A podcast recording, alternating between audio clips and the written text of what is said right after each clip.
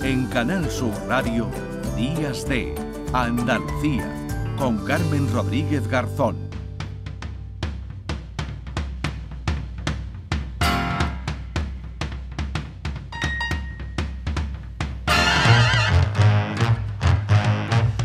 Mañana y 10 minutos decíamos que hoy vamos a abordar varios temas relacionados con nuestra salud. Comenzamos hablando del dolor porque Andalucía trabaja en un nuevo plan de atención a las personas con dolor previsto para 2024, un documento que contempla que en cada provincia exista al menos un hospital con unidad de dolor y una cartera de servicios completa. Primi Sanz, ¿qué tal? Muy buenos días nuestra compañera. Hola, hola, hola, Primi, ahora te escuchamos. ahora sí. Ahora. Bueno, decía lo básico a esta hora de la mañana. Buenos días.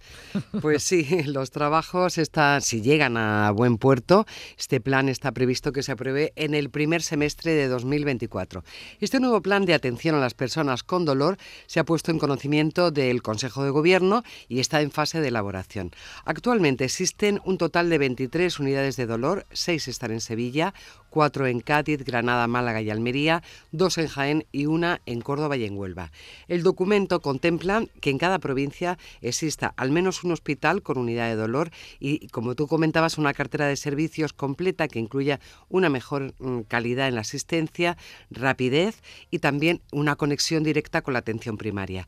Otra de las intenciones es prestar una especial atención al dolor infantil, que está infradiagnosticado. Se estima que la prevalencia del dolor crónico infantil en España es de un 37%, lo que significa, fíjate la cifra, 480.000 hmm. niños andaluces menores de 14 años que presentan dolor crónico, es decir, que sufren dolor cada día.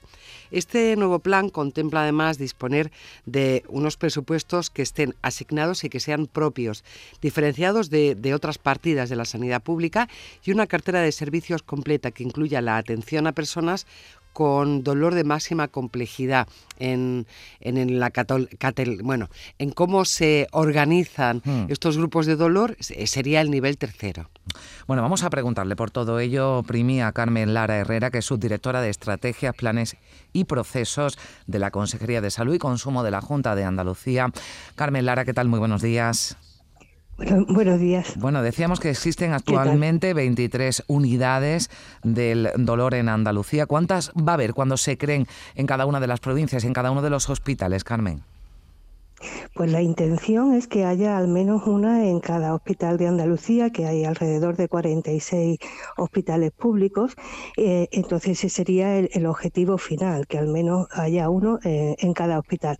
Dependiendo de la categoría de, o de la clasificación de estos hospitales, pues también las unidades del dolor pues tendrán una, una categoría o una clasificación diferente, ¿no? Mm. Pero al menos una de grado 3, que es lo que habéis comentado, eh, que es la que eh, incluye toda la cartera de servicios de los casos más complejos y no solamente de los dolores más, mm, digamos, relativamente fáciles de abordar, sino aquellos más complejos como pueden ser los, los de origen neurológico, ¿no? Eh, mm. entonces, eh, al menos uno por hospital y, y, al menos de esta categoría y al menos uno en cada hospital para, para el resto de patologías que, que puedan ser abordadas desde estas unidades. Carmen, ¿qué atención reciben los pacientes en estas unidades de, de dolor? Es una reclamación, además, que vienen haciendo, ¿no? Pues para no tener que, que desplazarse a otros centros, poder ir a, su hospital y en eso esa demanda, ¿no? La atendéis en este, en este plan andaluz del dolor. ¿Qué, ¿Qué atención reciben? ¿Qué servicios se prestan a los pacientes en estas unidades? Mira, mm, como habéis comentado en la, en la, introducción, el dolor crónico es muy prevalente tanto en la población adulta como en la población infantil. La mayoría de ellos, eh, de este tipo de, dolor y la atención a estas personas, se suelen resolver de una manera más o menos eh, satisfactoria en el nivel de atención primaria de salud. Pero hay un porcentaje de alrededor de un 2% de personas que si vemos es bastante, que deben de ser atendidas en, estas unidades. Eh, pueden ser desde tratamientos farmacológicos hasta tratamientos ya intervencionistas.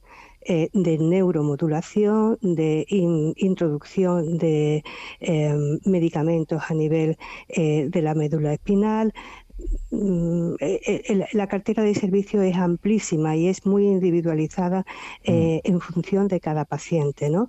Y también estamos trabajando, vamos, queremos trabajar en un ámbito que no es solamente el ámbito farmacológico del intervencionismo, sino también de afrontamiento y de las terapias mm, cognitivo-conductuales, ¿no? Porque, bueno, es una patología que afecta mucho a la calidad de vida de las personas y tenemos también que enseñar a, mm, a cómo afrontarlas para que no solamente la medicación y el intervencionismo tenga un efecto, sino también otro tipo de terapias como eh, las terapias eh, cognitivas o de mindfulness o de eh, relajación, ¿no? que han mm. demostrado que tienen evidencia para mejorar también el dolor y la calidad de vida de las personas y de su entorno. Sí, en eso me imagino que es el punto que trata la participación más activa del paciente, ¿no? Y que no haya esa, esa dependencia, ¿no? Que existe actualmente también al tratamiento farmacológico, ¿no? A, los medicamentos, ¿no? Sí. sí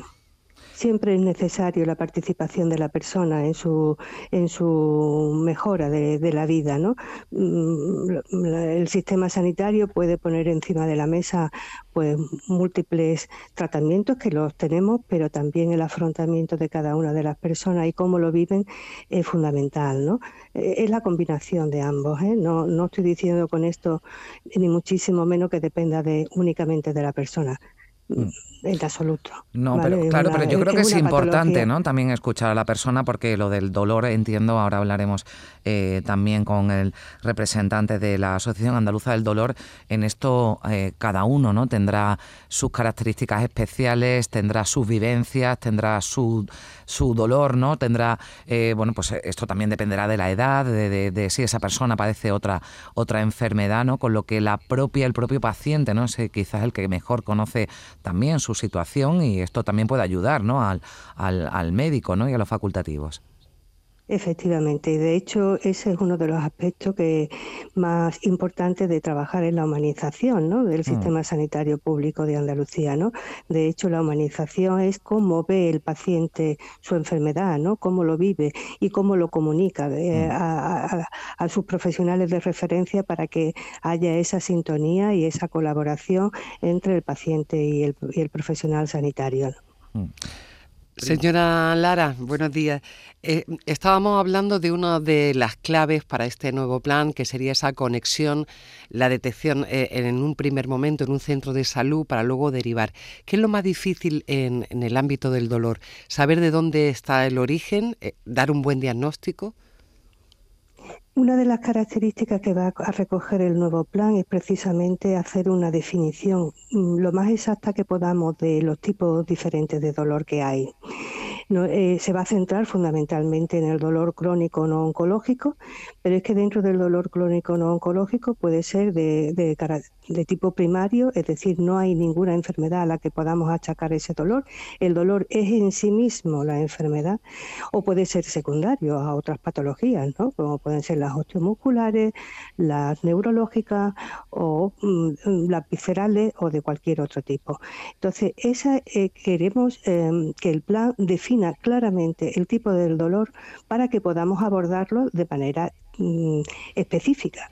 Eh, y, de aquella manera bueno también establecer cuáles serían los niveles en los que atención primaria puede llegar trabajando en íntima conexión con estas unidades del dolor. Por eso decíais al principio que queríamos que la participación de atención primaria mm. con el hospital sea desde el primer momento muy estrecha y, eh, y en función de eso abordarlo o, no tenemos que tener en cuenta que el dolor es una patología recurrente, es decir, que en un momento dado podemos establecer un tratamiento que es adecuado, que la persona se siente aliviada y que pueda llevar una vida normal, pero puede ser Mm, recidivante, ¿no? como mm. en otras muchísimas enfermedades crónicas.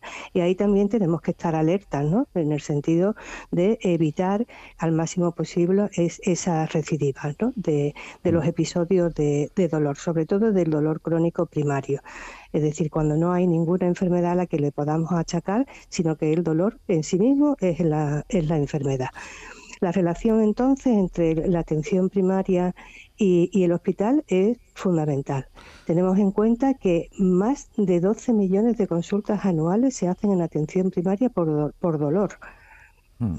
El volumen del que estamos hablando es mm, muy elevado, muy alto, y hay que darle una respuesta desde todos los niveles asistenciales y con otros perfiles, además profesionales, que no sean únicamente los profesionales de la medicina, también de enfermería o de fisioterapia o de cualquier otro nivel que pueda colaborar. Bueno, pues ahí está ese plan andaluz de atención a las personas con dolor en 2024. Eh, la intención, el objetivo es que en todos los hospitales de Andalucía haya una unidad específica de tratamiento del dolor. Carmen Lara, su directora de estrategias, planes y procesos de la Consejería de Salud. Muchísimas gracias por estar con nosotros. Un saludo.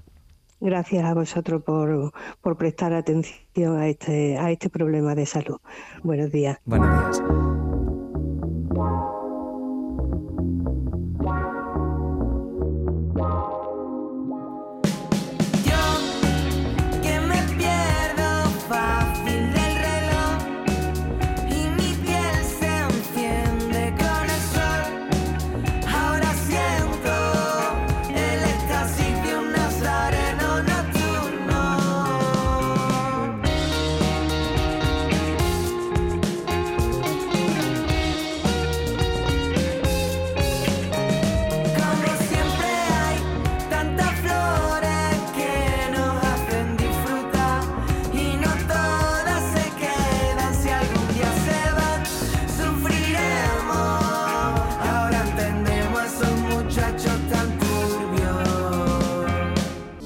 Canal Sur Radio, Días de Andalucía, con Carmen Rodríguez Garzón.